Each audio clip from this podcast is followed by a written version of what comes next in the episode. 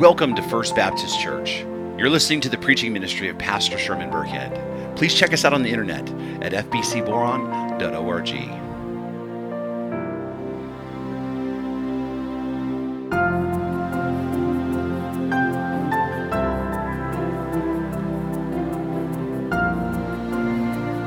Hi there, I'm Pastor Sherman Burkhead, and this is Grace and Truth, a devotion that is designed to encourage you, but also to challenge you to grow in your relationship with Christ through a time in the Word and time in prayer. And today I'm wearing one of my favorite sweatshirts. It was given to me by my daughter, McKaylee, for Christmas.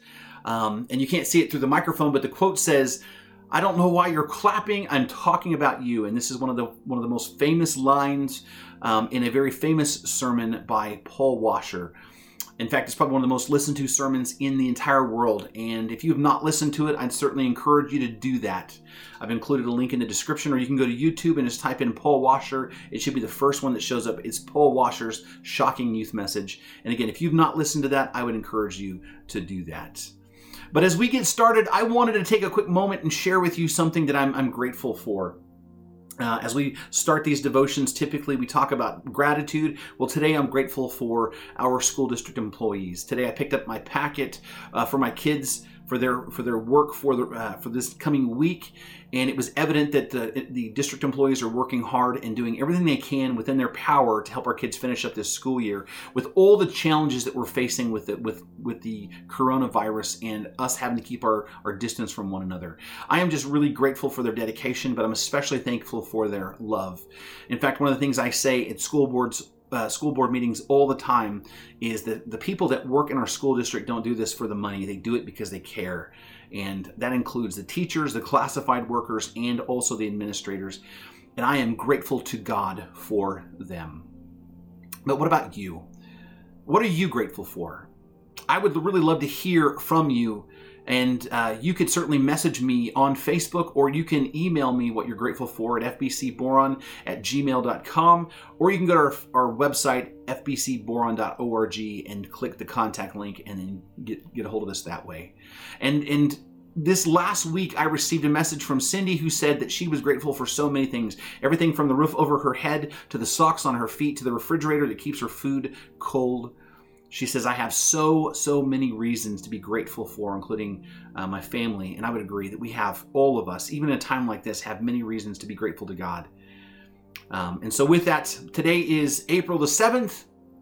2020, and we are now in the middle of Passion Week, which is known as Holy Week. And this is the week that's leading up to the death and resurrection of Jesus Christ that is celebrated all over the world in the holiday called Easter. And, and I mentioned Saturday that last Sunday was going to be Palm Sunday. This is the celebration of Jesus riding triumphantly into Jerusalem proving that he is the Messiah.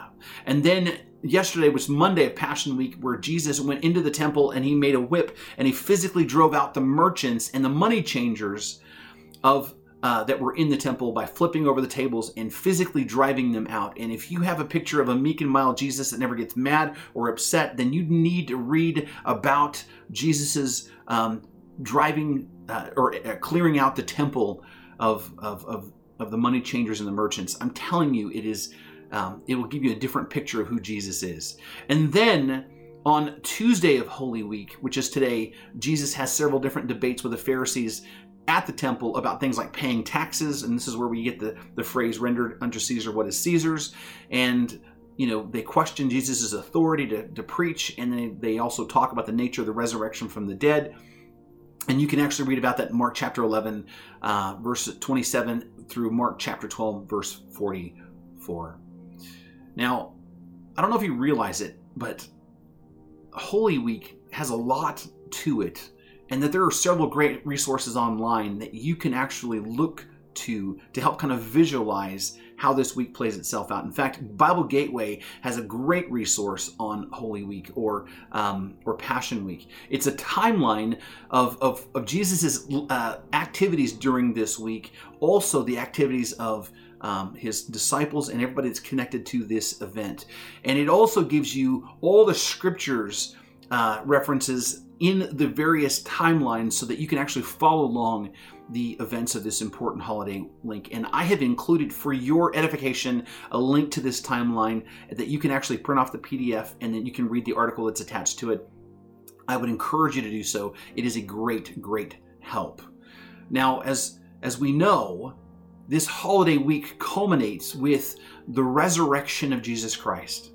The fact that Jesus died was laid into a physical tomb and then three days later was literally and physically raised back to life. This is the culmination of Holy Week because, because this actually is our hope, right? Which is what we're going to talk about today, our hope that's found in the resurrection. And so if you have a Bible, please turn with me to 1 Corinthians chapter 15, and we're going to be reading verses 12 through 20.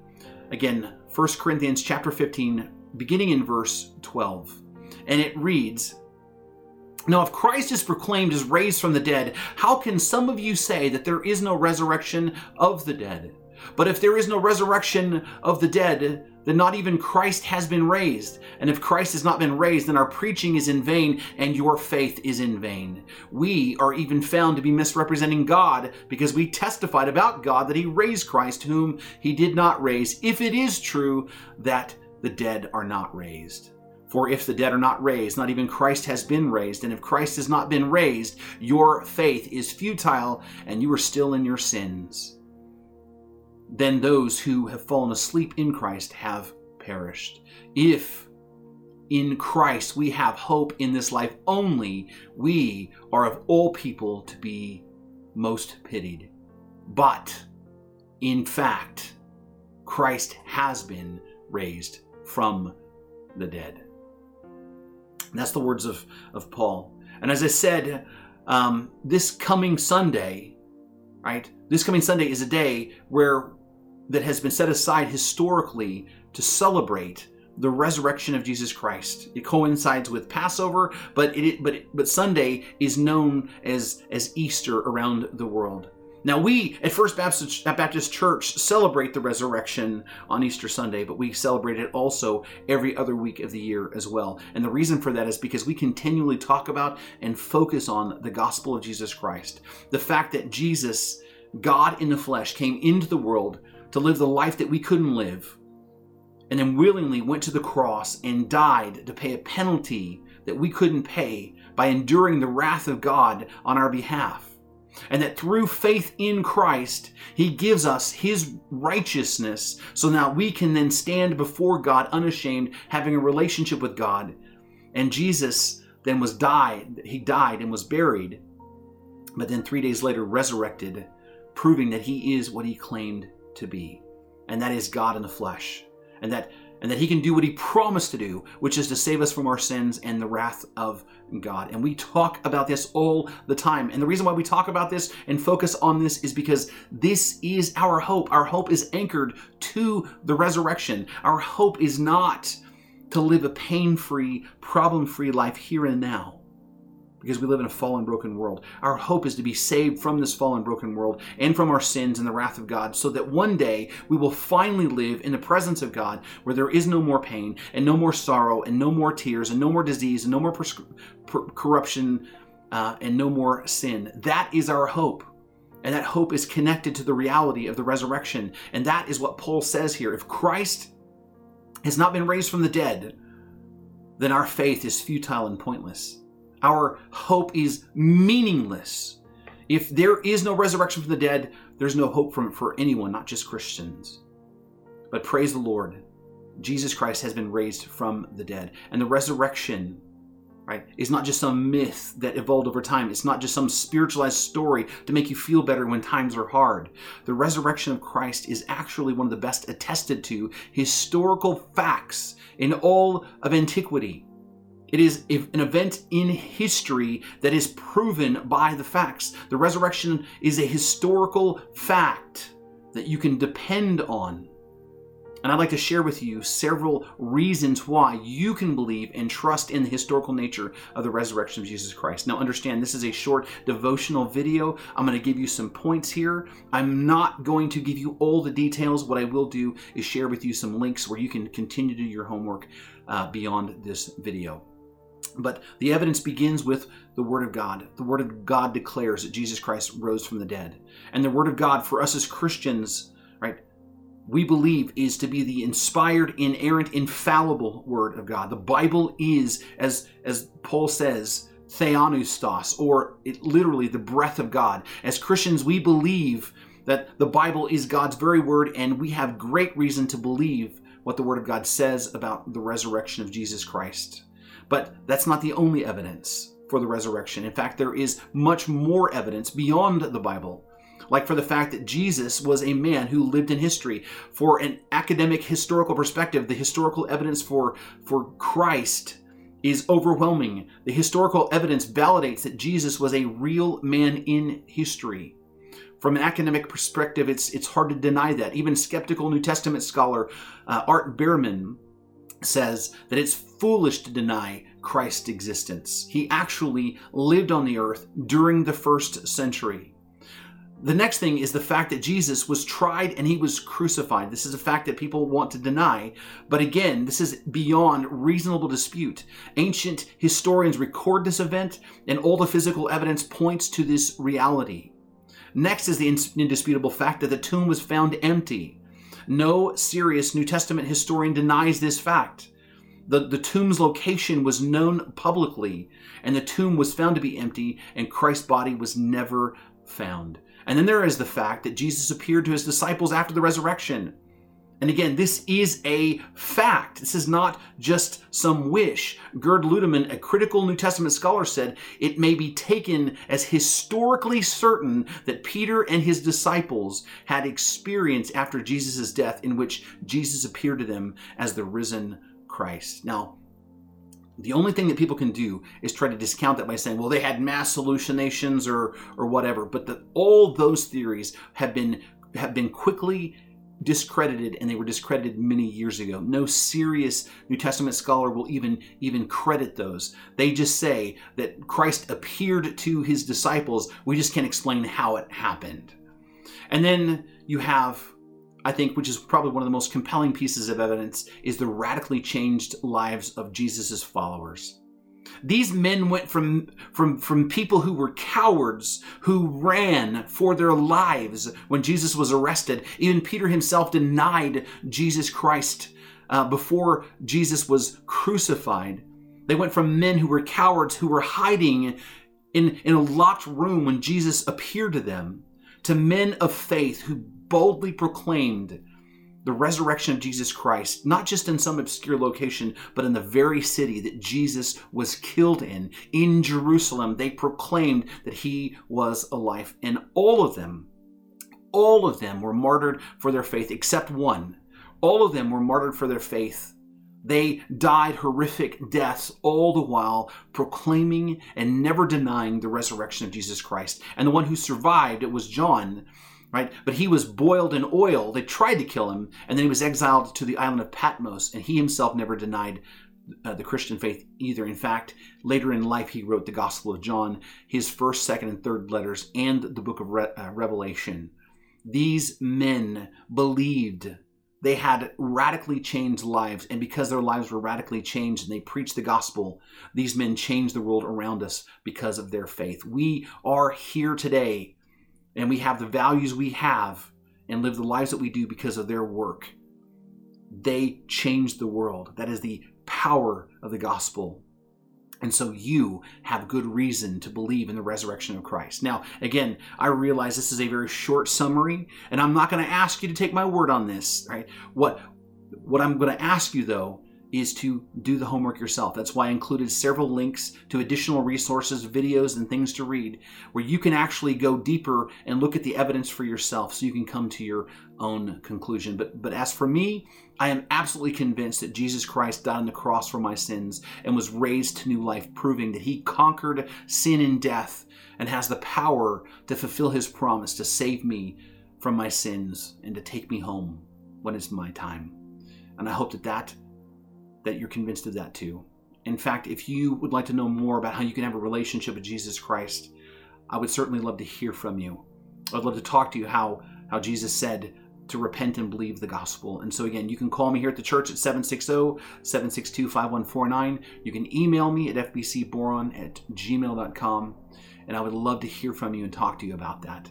But with that, let us come before the Lord and let us pray for this time and for so many people. Gracious Lord, we again come before you, grateful for those who have worked so hard to take care of our kids during this time that they're trying their very best to educate our children so we can finish up the, the, the, school year. And Father, I right now want to lift up the seniors, this senior class, Lord. What a difficult time for them. What a what a difficult deal they got that right now where they should be having fun as seniors they're having they're locked up at home missing all the activities. And i just pray right now that you would comfort them and you would strengthen them and, and that father you would help them to see the light at the end of the tunnel and they would you would help them to see how special and important they are. I pray father that you would just open the door for us to have some type of celebration for these young men and women who have waited all their lives for this this time. So we're praying for the seniors in the class of 2020 we also pray, Lord God, for uh, the victims of this virus, Lord, that you would help them to get healed and that you would minimize the deaths, Lord. We pray that you would help us to to get past this, that the curve would be flattened, Lord, and that, Father, that people would be able to return their lives back to normal. We pray for the frontline responders, the doctors, the nurses, the medical professionals, um, all those people who, who work in the medical field, Lord, who are at risk, who are working to, to put an end to this. We pray for them and pray for their safety. We also pray, Lord God, for the people that work that are essential that who have to serve and work um, in in this time with the public. And I pray, Father, you'd protect them and their families and keep them healthy as well. And Father, I just I pray, Father, for for uh, this community. I just pray, Lord God, that you would draw them to draw all of us closer to you. And I pray for those who are suffering financially, Lord, those who might have lost a job or have lost income through this, that you'd provide for their needs. And that, that they would see, Lord God, that you were their provider and not, not just their job. I pray, Father, you'd strengthen them and fill them up with your Holy Spirit, Lord. I pray, Father, for revival to break out in this community. I pray for revival in our world. I pray, Father, that Jesus would reign supreme and that in this time, Lord, we would see you moving and working, and that your church would rise to the occasion to be the people that you're calling them to be. And that we would love our neighbors and share the hope of Christ with everyone we come in contact with, even if we have to stand six feet away from them. And that, Father, that you would be glorified in this. And I thank you for that. We give you the praise, honor, and glory. In Jesus' name we pray. Amen. Now, before we wrap up, just one thing I want to let you know is uh, Easter Sunday we had hoped that things would have been would have changed enough for us to be able to have an Easter service this Sunday here at First Baptist Church, but it's just not materialized. And we certainly just want to respect uh, the authorities that are around us and trust that they're doing what's right. And then also we want to just be careful. There's so many people in our community that, that are at risk that we want to just do our best to protect them as well. And so again, we're just going to live stream Easter Sunday this Sunday but they're going to do a couple of things that are special. And one of the things I want to make you aware of if you live in Boron and you're part of our church family, I want you to know we're going to do our best to have communion together. And the way that we're going to do that is we're going to go ahead and prepare the bread and we're going to prepare um, bottles of juice and we're going to put them in kits. Uh, we're going to have our hands sanitized and washed and we're going to wear gloves as we put those things together. Uh, but if you are someone in our church family, in the community of Boron, who'd like to participate with us um, and would like for us to get you a kit, then let us know. You can reach me, just email me at fbcboron at gmail.com or message me on, on Facebook or call and leave a message here at the church, 760 762 5149. Our goal is even though we can't be present together, that we would be able to at least take the bread and the, the cup together um, for this Easter, and we're hoping to do a couple other things special as well. I'll keep you updated on that. But I want you to know that you absolutely, I want you to know, you are loved, you are prayed for, and you are deeply missed. I look forward to the time we can get back together as a church family in our building. But with that, uh, we love you. Grace and peace. We will talk to you soon. You've been listening to the preaching ministry of Pastor Sherman Burkhead, a production of First Baptist Church in Boron, California. Our website address is fbcboron.org. And would you please consider partnering with us financially as we work to share the hope and the gospel of Jesus Christ with our community and our world?